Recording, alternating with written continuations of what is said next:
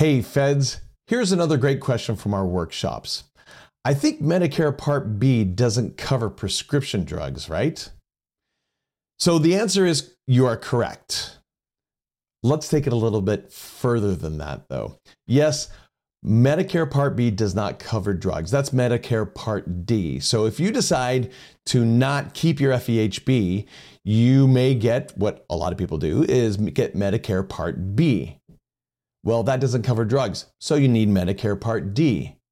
Well, Medicare Part B and D together still doesn't cover everything. So you may have some of those things that Medicare just doesn't cover at all. And the, then the question is, how will you cover those things? And on top of that, Medicare only pays 80%. You're going to have to pay 20%. Where are you going, going to come up with that money for that 20%?